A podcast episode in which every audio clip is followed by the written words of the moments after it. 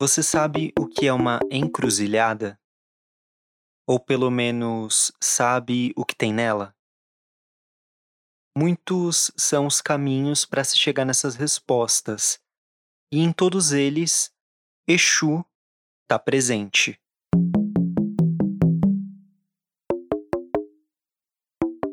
Da mesma forma que eu fiz com você, eu me perguntei isso e também busquei uma resposta.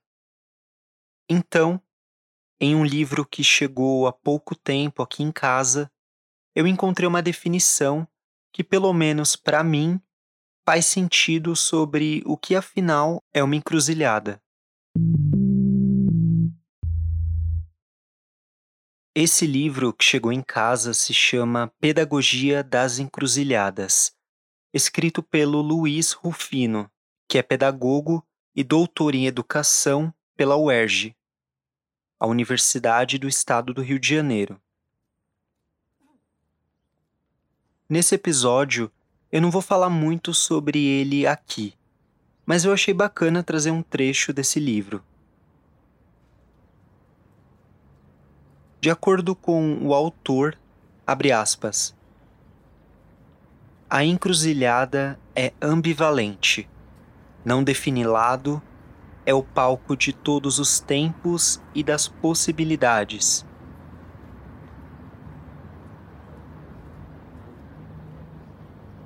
Nela se acende a vela e se vela a vida, acompanhada de um marafo.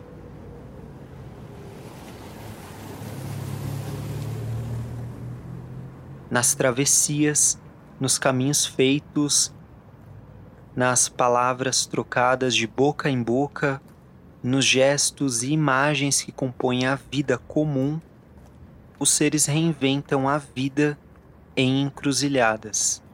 Fecha aspas. O objetivo dessa série aqui continua sendo compreender melhor quem afinal é Exu e como ele se faz presente. Você já conheceu um pouco sobre Exu dentro do candomblé, já conheceu também ele dentro de um terreiro de Umbanda e as suas manifestações. Exu se apresenta para nós como um orixá, se apresenta também como tranca-ruas, sete porteiras, Exu veludo, tranca-gira, enfim tudo isso você já sabe. Exu tá no terreiro, como eu te mostrei no episódio passado, mas também ele tá nas ruas e nos seus encontros, chamados de encruzilhadas, onde nelas é considerado rei.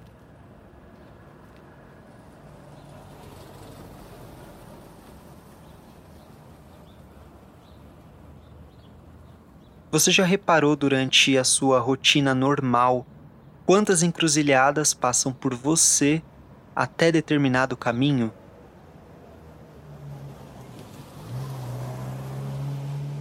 Por exemplo, da sua casa até o trabalho, ou até a faculdade, a casa de um amigo ou algum outro lugar?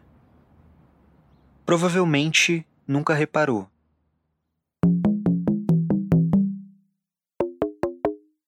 Nas ruas, Exu é múltiplo. Organiza, desorganiza, constrói, depois destrói, abre, esvazia, movimenta, vira do avesso, observa, samba, existe, resiste. Mas hoje eu preciso te mostrar de que forma a imagem demonizada de Exu prevalece na sociedade, apesar de toda a trajetória do nosso protagonista até aqui. E para fazer isso, eu vou te contar a história de uma igreja fundada na década de 70 que se aproveitou exatamente dessa imagem diabólica de Exu e outros elementos afro-religiosos para converter fiéis.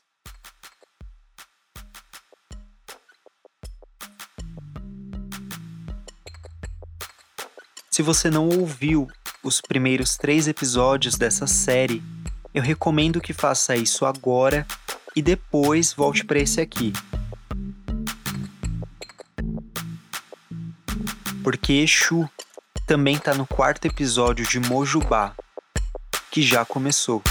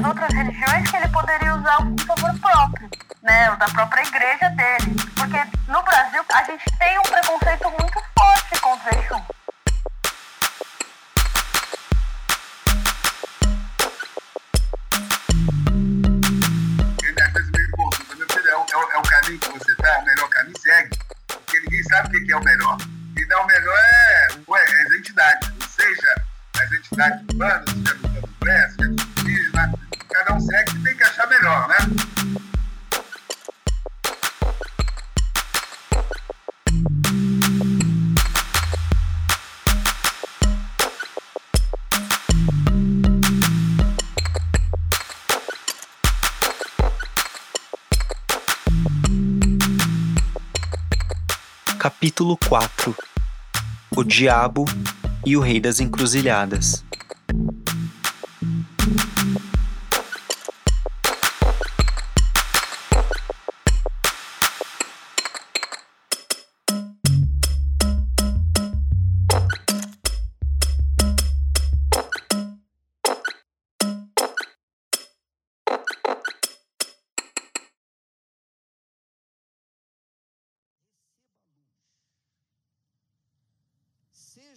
suas trevas dissipadas, seja os sejam as doenças eliminadas. Seja livre o que todo ex-macumbeiro deve saber. Lixo que você, que a sua vida tem carregado até aqui agora.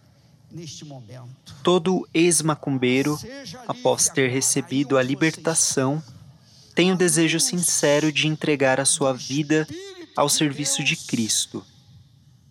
Tenho ouvido de milhares de lábios palavras como: Tenho de dar agora para Cristo tudo o que neguei por tantos anos. Sinto a obrigação de falar de Jesus a todas as pessoas que induzi ao erro do Espiritismo. Vou trabalhar com todas as minhas forças para desmascarar o diabo. E as trevas não resistem. Em nome do Senhor Jesus Cristo. Isso. Tenho visto, durante os anos em que tenho servido ao Senhor Jesus, que, de um modo geral, aqueles que são libertos do Espiritismo são mais atuantes em sua fé do que muita gente que nasceu e se criou no Evangelho. Naturalmente, os que se libertam do diabo após terem nos servido por algum ou muito tempo desejam uma desforra. Foram enganados, ludibriados, levaram muita gente para o erro e agora sentem em sua própria consciência o peso da responsabilidade. Esse encosto, esse lixo que tem carregado até aqui. Em o nome do Senhor Jesus eu estou profetizando. Tais indivíduos foram fiéis adeptos. Trabalharam com fervor para o diabo e seus anjos. Tinham fé embora aplicada erroneamente. E agora poderão ser muito úteis na causa do Evangelho. É comum ao que abandonou as práticas de macumbaria e feitiçaria ser acometido de medo, logo que se liberta e se vê diante de um novo caminho a seguir. Isso normalmente acontece por falta do conhecimento das promessas de Deus. Eu estendo as minhas mãos para teu altar e clamo o teu espírito, o espírito da fé, para vir me dar força agora, colocar unção nas minhas mãos, Há pessoas, por exemplo, que têm medo de voltar a serem atacadas pelos demônios e pensam que os espíritos vão lhes fazer mal se descuidarem de alguma coisa em relação à nova fé. Saiba que o medo é do diabo e que há perfeita segurança para aquele que está firme na sua fé. Se você realmente quer ser útil ao Senhor Jesus, pode ser que o inimigo o tente. Contudo, aquele que está em você é muito mais poderoso do que qualquer ataque. Lance fora todo medo, pois a vitória já é sua. Enquanto o ex-macumbeiro não se libertar totalmente da influência dos espíritos, não conseguirá sucesso na vida espiritual. Procure afastar da sua vida tudo que pode servir para atrair os espíritos demoníacos. Jogue fora todas as coisas que possam lembrar o seu passado, mesmo que estas tenham algum valor. Afaste-se de todas as companhias que podem lhe influenciar negativamente, mesmo que sejam parentes bem próximos e nunca despreze uma oportunidade para testemunhar sobre Cristo para aqueles que, com você, participavam das mesmas coisas. Não guarde nenhuma recordação do passado. Livros, joias, vestimentas, escritos, fotografias, imagens, objetos, que for não devem continuar com você. Saiam daí agora. Saia daí agora. Isso. Isso. Substitua-os por coisas que o façam esquecer toda a sua atividade com os demônios. Você pode jogar fora todas as coisas, mas aquilo que está na sua mente ficou gravado. No Espiritismo, você aprendeu a lidar com os espíritos e tinha alguns dons que o faziam ser admirado. Muito cuidado, pois na tentativa de ajudar alguém, você pode ser tentado a usar seus conhecimentos ou seus dons. Para alcançar um adepto da Umbanda, Quimbanda, Candomblé e outras práticas com a palavra de Deus, tenha muita sabedoria. Não esqueça que quase todos os macumbeiros são sinceros e vivem no erro por ignorância espiritual. Fale com eles com muito amor e compaixão.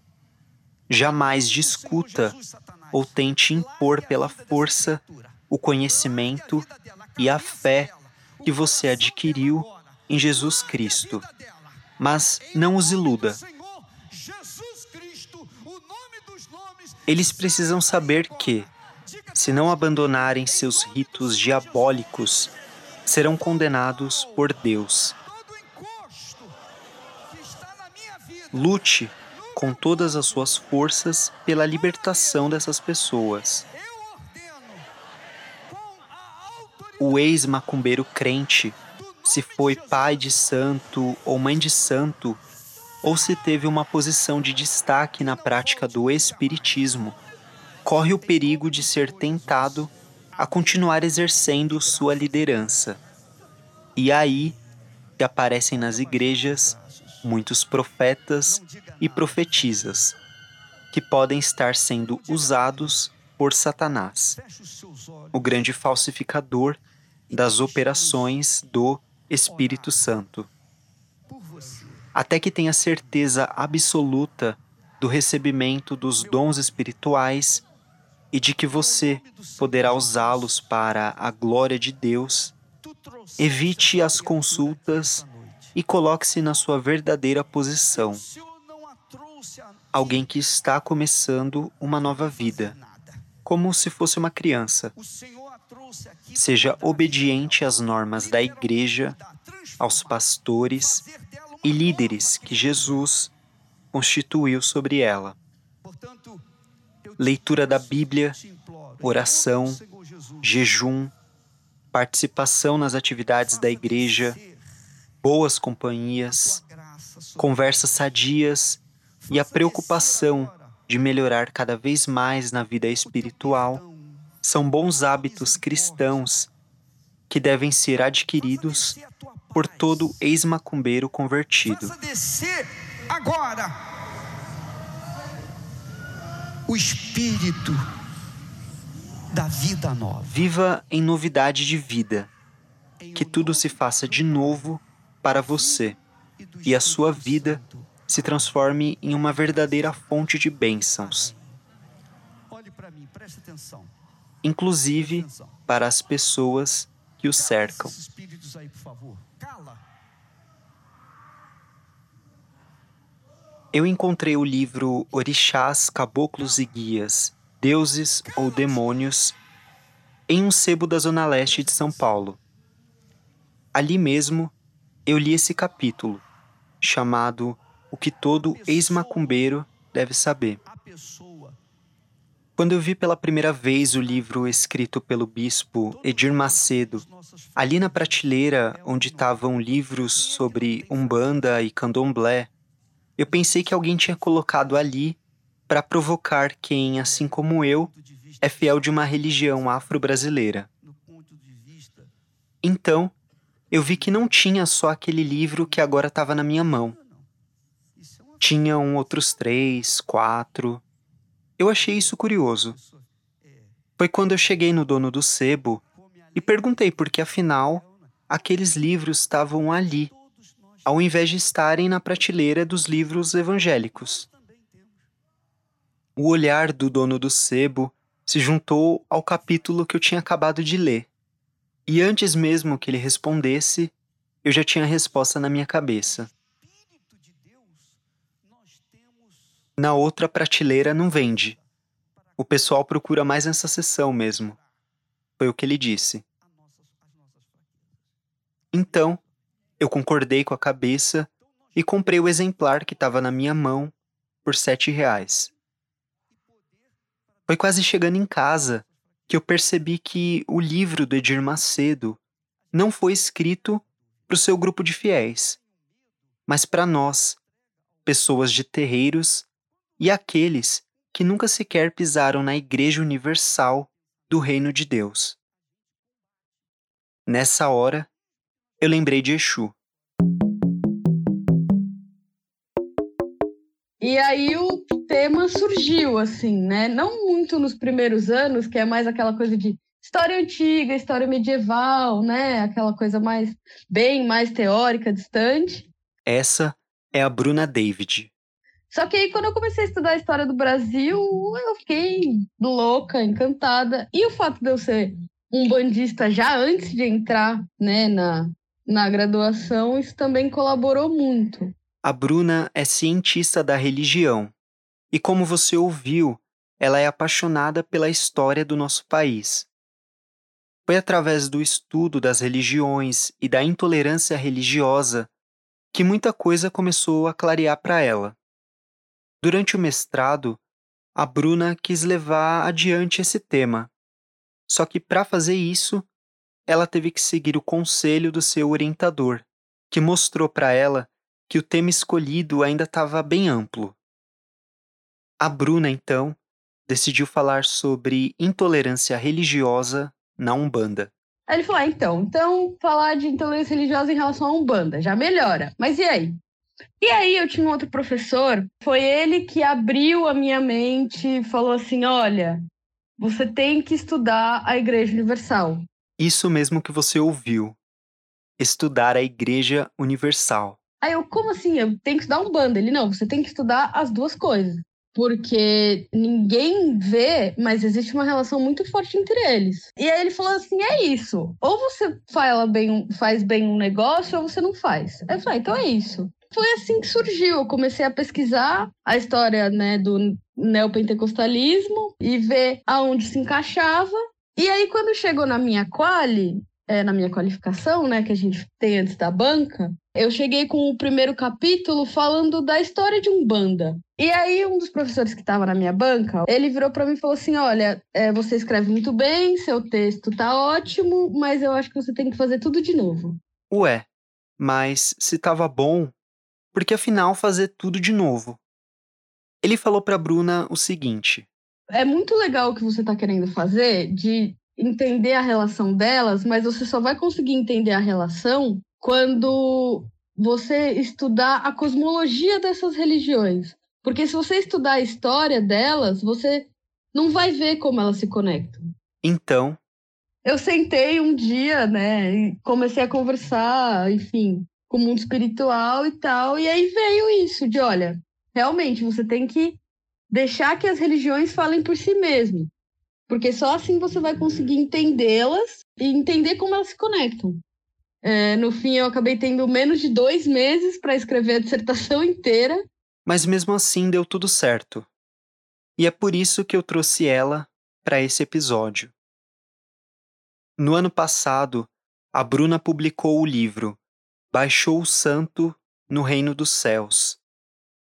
A relação dialética entre a Umbanda e a Igreja Universal do Reino de Deus. A divisão desse livro é bem curiosa, porque de cara dá uma vontade de ir até o capítulo 3, chamado A Umbanda e a Igreja Universal do Reino de Deus. Os demônios são inimigos e parceiros. Isso porque assim, da mesma forma que a Bruna, eu fiquei me perguntando afinal como as duas religiões se conectam.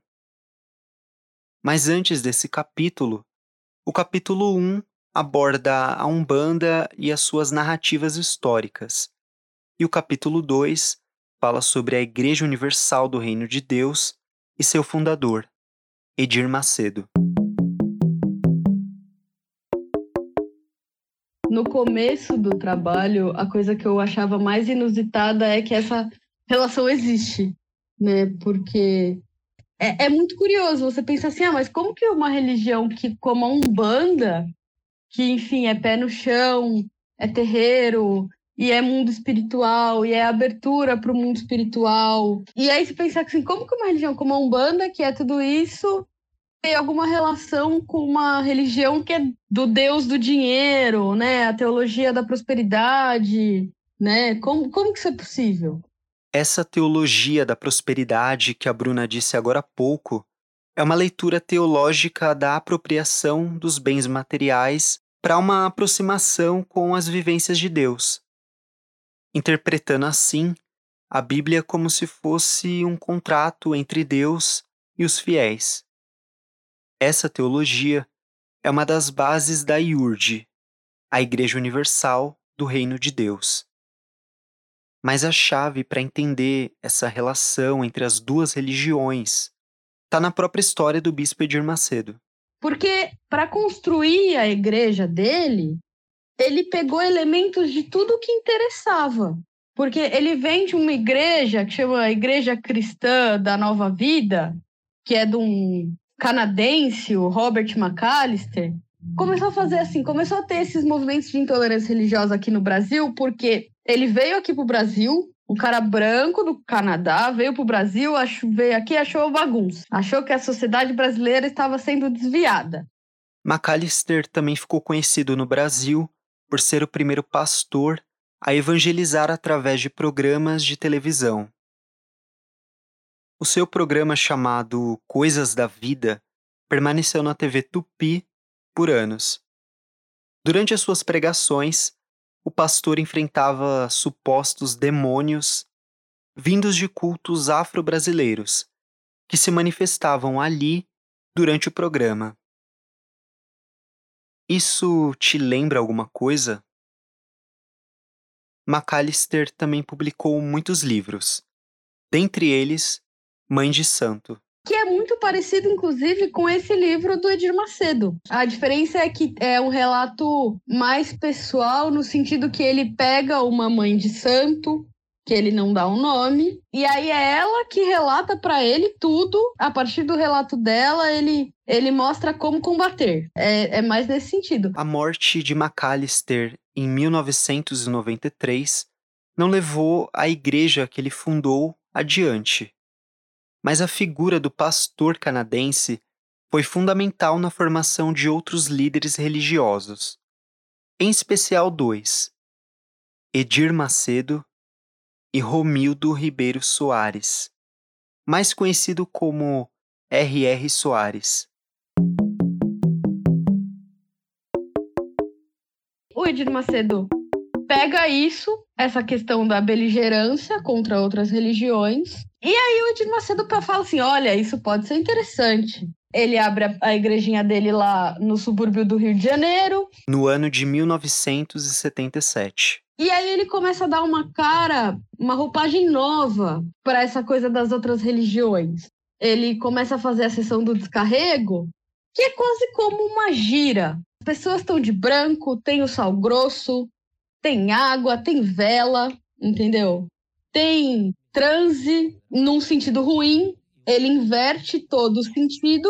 O transe não é para a pessoa se comunicar com a entidade, o transe é para a entidade ser expulsa de dentro da pessoa. Começa a demonizar tudo isso.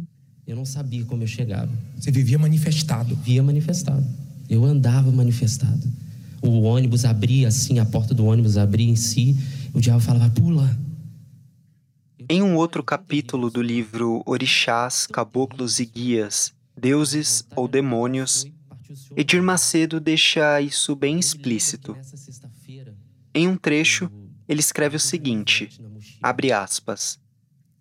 Não há Exu, Caboclo, Orixá, Preto Velho, Omolu, Herê, nem qualquer força do inferno que possa resistir à nossa ordem, quando dada em nome de Jesus. O diabo sabe disso e treme quando este nome é pronunciado com autoridade. Os demônios caem de joelhos. Os Exus e todo o seu séquito rolam no chão e andam de joelhos. Se ordenarmos isso a eles. Amigo leitor, comece hoje mesmo a exercer a autoridade que Jesus lhe confere. Não abra mão de seus direitos. Não deixe de lado o que o Senhor lhe concedeu. Agarre-se, com unhas e dentes, às bênçãos de Jesus e pise na cabeça dos Exus e todos os demônios. Fecha aspas.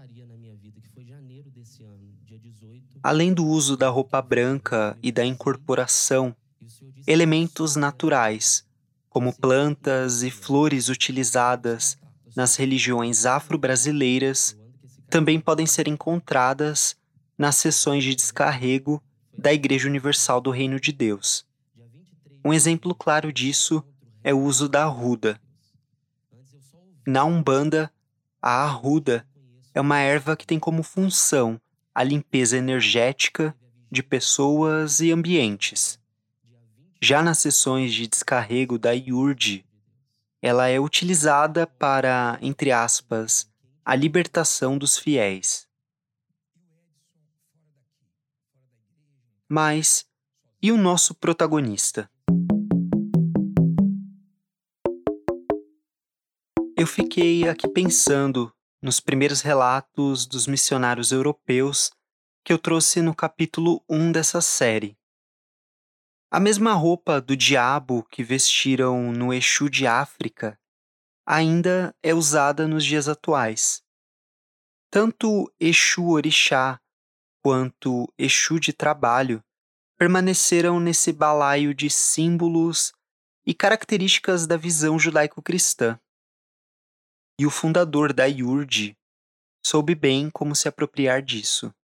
Então o Exu já chega no Brasil sendo demonizado. O Edir Macedo só se apropria do preconceito que já existia na sociedade e faz de um jeito mais teatral na igreja dele. A grande sei lá, sacada é perceber que, no fim, o Edir Macedo é um gênio porque ele conseguiu entender todos os elementos das outras religiões que ele poderia usar em favor próprio. Né, o da própria igreja dele. Porque no Brasil a gente tem um preconceito muito forte contra o Exu. A demonização de Exu e outras tradições afro-brasileiras evidenciam um dos principais aspectos presentes na Igreja Universal do Reino de Deus, que é a necessidade de uma conversão religiosa. Por esse motivo, no livro Orixás, Caboclos e Guias, Deuses ou Demônios, Edir Macedo dedica essa obra, abre aspas, a todos os pais e mães de santo do Brasil, porque eles, mais do que qualquer pessoa, merecem e precisam de esclarecimento. São sacerdotes de cultos como Umbanda, Quimbanda e Candomblé, que estão, na maioria dos casos, bem intencionados. Poderão usar seus dons de liderança ou de sacerdócio corretamente se forem instruídos. Muitos deles hoje são obreiros ou pastores das nossas igrejas. Mas não o seriam se Deus não levantasse alguém que lhes dissesse a verdade. Fecha aspas.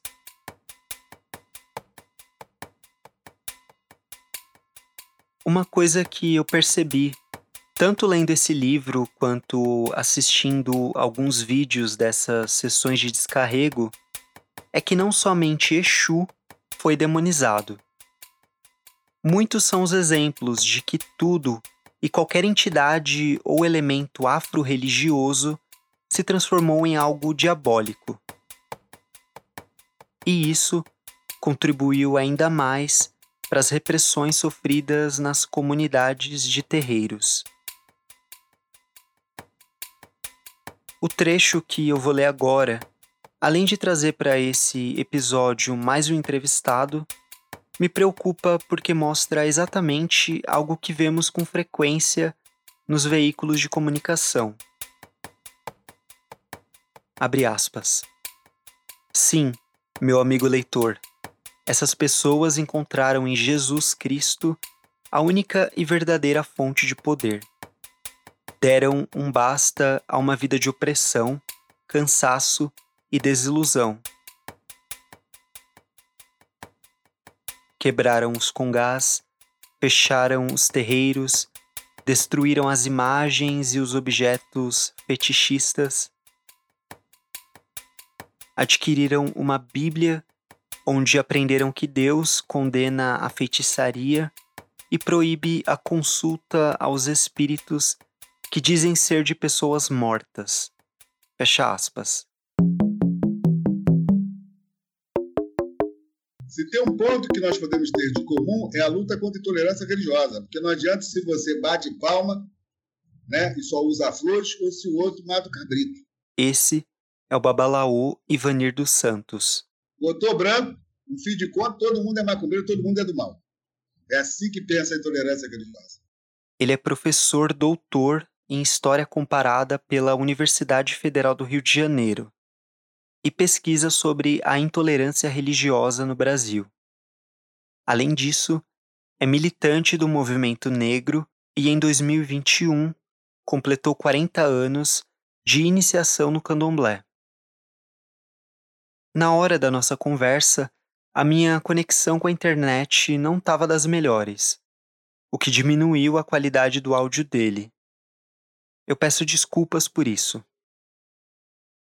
No ano de 2019, o babalaú Ivanir dos Santos publicou o livro Marchar não é caminhar: Interfaces políticas e sociais das religiões de matriz africana no Rio de Janeiro. Em um dos capítulos do seu livro, ele narra a presença da Igreja Universal do Reino de Deus nos meios de comunicação, uma ferramenta importante para a conversão de fiéis. Abre aspas para ele. Dona de um patrimônio de comunicação que alcança padrões internacionais, a IURD é uma das maiores emissoras de rádio e de televisão do país. E é por meio de seus programas proselitistas que acontece grande parte dos casos de violências verbais, teletransmitidas nacional e internacionalmente, contra as comunidades religiosas de matrizes africanas e seus adeptos. Fecha aspas. Eu trouxe para esse episódio um pouco do que eu conversei com ele, justamente para entender quais são os caminhos que a gente pode seguir no combate à intolerância religiosa. Por que ele quer a minha mente? Por que, que ele quer a minha mente? Fiquei sem saber, sem entender. Eu cheguei, ajoelhei e falei: Meu Deus, o Senhor pediu a minha mente. Eu entrego todos os meus pensamentos, eu te entrego tudo o que eu tenho, tudo, tudo, todo o, o, o que eu quero ser, o que eu sou hoje, o que eu quero ser, o que eu pretendo ser lá na frente, meu Pai. Eu entrego tudo em tuas mãos. Tudo, tudo, tudo. Toma meu intelecto. Eu não senti nada, porque naquele momento a única certeza que veio no meu intelecto não foi no ouvido, como um dia uma entidade falou comigo, foi aqui, no intelecto. Ele falou assim: olha, acabou Acabou pro diabo. Eu estou contigo. Então nós temos que ter unidade. E tem que entender que essa é uma pauta civil. Ela não é uma pauta religiosa do ponto de vista que vai seguir o quê. Mas ela é uma pauta civil. Uma pauta ligada aos direitos humanos, está ligado à questão da, da ação política para pedir respeito. Porque tem um projeto é, intolerante que quer ser projeto de poder no Brasil. Já é um projeto de poder no Brasil. Então tem que ser pensado nisso, ser avaliado. Então, as casas precisam trazer, os sacerdotes precisam entender que não basta cuidar só do espiritual, até porque nós não somos cartesianos. Nós vivemos uma sociedade. Nós temos uma, um grupo religioso que tem médico, tem professores, tem engenheiro, a maioria são trabalhadores decentes, de fábrica, ou mesmo seja do serviço doméstico, ou mesmo seja do mercado informal, né? são cidadãos. Então, eu acho que isso é que nós temos que afirmar na sociedade. Eu tenho fé para gritar Cristo para o nosso país, para o nosso Brasil. Porque o nosso Deus não é Deus para ficar brincando. Dentro da minha concepção cristã, a mulher, sim, no casamento, ela é submissa ao homem, e isso é uma questão de fé. Pelos fundamentos do cristianismo. Em nome de Deus. A Deus. De Deus, grande arquiteto do universo. Deus. Deus. Deus, acima de tudo. O Bispo Macedo teve a direção de nós então evangelizarmos as tribos.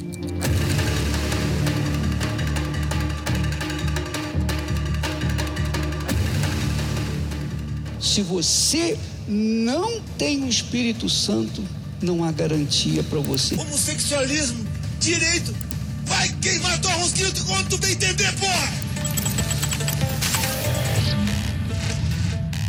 grupo muito forte que são as Assembleias de Deus e que tem uma ocupação intensa hoje do Congresso Nacional. Do universo neopentecostal, a gente tem a Igreja Universal do Reino de Deus. Essas duas igrejas, elas têm um projeto político. Ela não seria quem é se não fosse a ocupação das mídias e se não fosse a ocupação da política brasileira. As violências e discriminações expostas nos programas neopentecostais de TV ou rádio, no entanto, saem com frequência desses meios de comunicação e chegam facilmente até as comunidades de terreiro. No Rio de Janeiro, os criminosos atacaram mais um terreiro de candomblé na zona norte da cidade. O porrão de barro na entrada do terreiro serve para indicar que aqui existe uma casa espírita este foi reposto. Três foram destruídos em um ataque de intolerância religiosa. As telhas que ficavam em cima do muro também foram quebradas. A gente está de volta e o assunto é intolerância religiosa. No interior de São Paulo, uma mãe chegou a perder a guarda da filha de 12 anos depois de denúncias de maus tratos e abuso num ritual de iniciação ao candomblé. A decisão levou em consideração acusações feitas pela avó materna da criança que não foram comprovadas. O repórter Murilo Salviano vai mostrar como esse episódio de incompreensão e preconceito não é um caso isolado. Entendeu? Só que cada um acha seu caminho. De uma religião espírita, umbandista, é, judeu, ateu, entendeu? É, evangélico, entendeu? Então tem que parar com isso. Pensa um pouco, porque assim a gente não vai chegar a lugar nenhum. Deus é um só.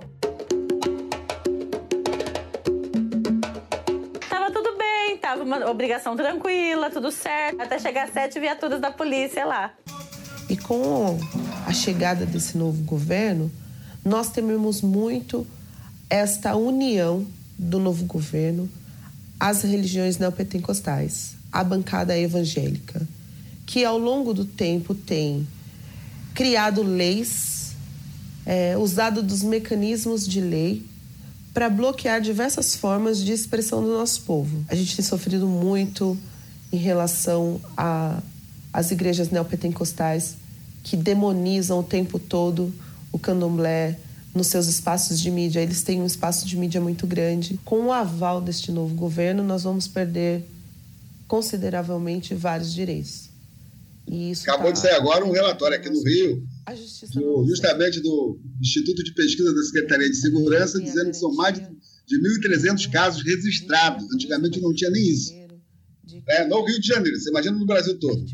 Nós estamos conseguindo agora dar transfiguração e intolerância religiosa, porque antes ela existia no silêncio. Isso é igual ao racismo, ninguém era racista. Né? Mesmo no nosso campo religioso, como é que estabelece o racismo? Temos que dialogar. Será que todos os brancos que são adeptos do candomblé né, e da Umbanda tem consciência racial de que lugar está, de que cultura que está?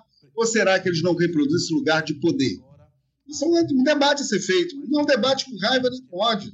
Da mesma forma que tem que ser contra a intolerância, que ela é mais ampla, atinge a todos nós, então um dado racial que não atinge a todos nós. Debates que estão na sociedade em geral que nós temos que fazer sem medo. Isso não quer dizer que é só, o candomblé é só de negro, não quer dizer isso, não é isso que eu estou falando. Estou falando até onde nós vamos transformar esses adeptos em militantes efetivos da luta antirracista, porque ele é discriminado por causa do racismo religioso. Então. Tem que falar de igual para igual, sim, mesmo que não sejamos religiões majoritárias, fomos nós que demos a identidade nacional. Se a identidade nacional tivesse que ser europeia, não era samba, era valsa e polca. Não é o caso. Então, eu sou favorável, de fato, que tenha essas representações, que cada um tem o seu. Eu costumo dizer, quem às vezes me consulta, meu filho, é o, é o, é caminho que você está, é o melhor caminho, segue. Porque ninguém sabe o que é o melhor. E então, o melhor é, é as entidades, ou seja, as entidades de banda, seja do candomblé, seja dos indígenas, cada um segue que tem que achar melhor, né? O fato de não ter sido a minha experiência não quer dizer que ela está invalidada. Não quer dizer que ela não merece ser considerada e respeitada. E por mais que isso seja óbvio para você, muitos não pensam assim. Eles estavam fazendo assim a parte do centro, gritando e tomando cachaça, gente. Aí é complicado. Mas é da religião, seu Alex. Oi? As bebidas, elas são oferendas Eu dizendo, como é que minha irmã vai conversar com uma pessoa bebendo? Mas eles não bebem é para se embriagar. É, é pro Sim, santo, mas nós, nós, somos, nós somos leigos nesse assunto. Eu tenho um vídeo é, do pessoal se atuando, recebendo, incorporando, entendeu? Com todo o respeito, mas aqui não é lugar de fazer isso. Eu acredito que o terreiro de candomblé existe pra, num, num local determinado, como a gente tem. Por exemplo, eu não posso colocar na minha residência uma loja. A prefeitura não permite, não é verdade? Cada Nesse exato momento, eu lembrei da pergunta que eu fiz para você no começo desse episódio. Afinal, o que é uma encruzilhada? E entender que ela é muito mais do que a morada de Exu me traz um cenário diferente do que eu vejo na TV quando terreiros são invadidos e líderes religiosos são obrigados a quebrar imagens. Eu não sei se é isso que foi, foi passado por vocês, mas a, a, a, são gritos muito, inclusive, é assim, que assombra. Os nossos cânticos são cânticos mais pacíficos. É difícil dizer quanto tempo ainda a intolerância religiosa vai permanecer na sociedade ou imaginar um cenário lá no futuro em que a liberdade de crença realmente seja garantida pelo Estado. Tudo o que você ouviu nesse episódio faz parte de uma das inúmeras encruzilhadas existentes, dos inúmeros caminhos e possibilidades de reinvenção e encantamento do mundo. a cada instante, um novo caminho se abre e outro se fecha na encruzilhada. E Exu faz exatamente o que está escrito no livro do Babalaú Ivanir. Ele caminha. É, Machado não é caminhar interfaces políticas e culturais e sociais das religiões matriz africana quanto uma trajetória dos religiosos matriz africana, não como vítima, pura e simplesmente, ou como resistência cultural, mas como agente político. Então, vai mostrar como é que sempre houve uma grande articulação e uma grande contribuição política na sociedade do Rio de Janeiro, que eu pesquiso mais o Rio de Janeiro. Ou seja, como é que nasceu o 31 de dezembro, o Réveillon? Data Tancredo da Silva Pinto. Como é que nascem as escolas de samba? Carnaval, que é a grande referência. Isso é tudo político. Tinha várias articulações políticas. E aí chega até a caminhada pela liberdade religiosa. Porque marchar não é caminhar, é o quê? É uma análise da caminhada pela liberdade religiosa contraponta a marcha para Jesus. Eles marcham, quer destruir, ódio, quer lucro. E nós caminhamos. Caminhamos, você tem que ter diálogo, entendimento, né? você recua, você senta, descansa. E se observar, nenhuma grande liderança religiosa, que eu saiba, marchou, mas caminhou. Então, marchar é uma questão romana, é política. É diferente. Nós caminhamos. E quem é o responsável por dar e estar nesse caminho? Ele, Exu.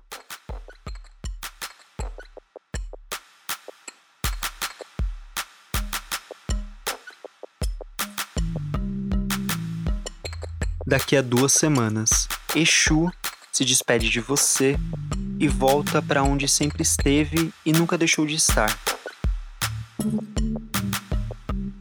Em tudo.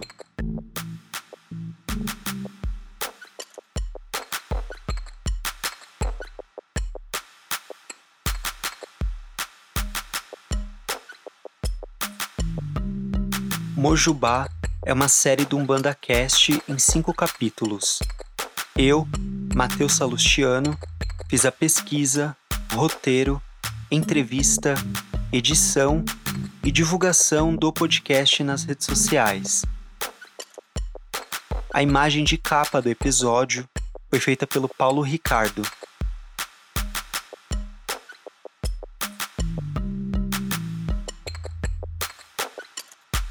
Nesse quarto capítulo foram usados áudios de G1, TV Globo, Canal Bispo Edir Macedo, SBT, Brasil de Fato e Canal GNT.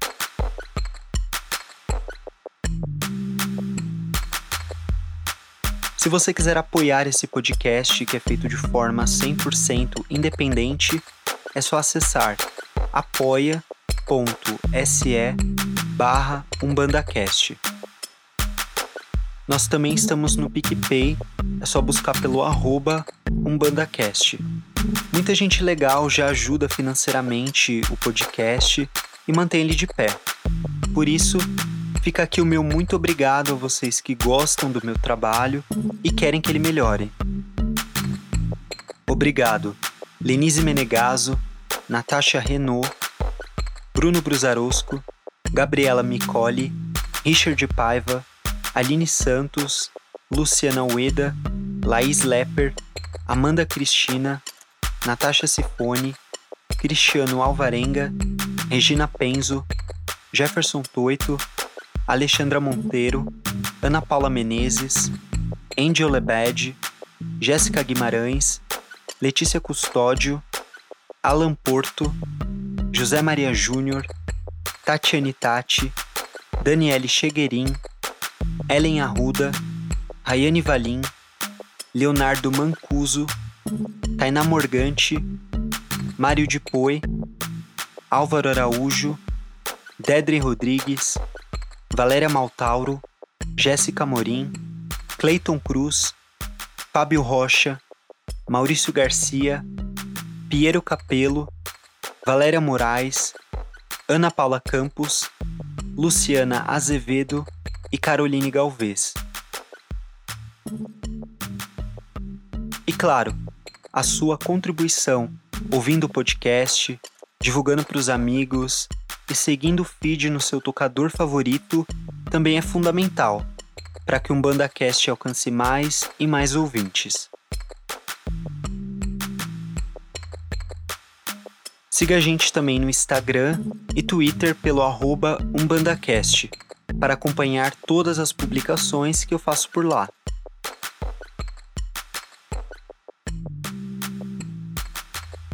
Bom, então eu fico por aqui.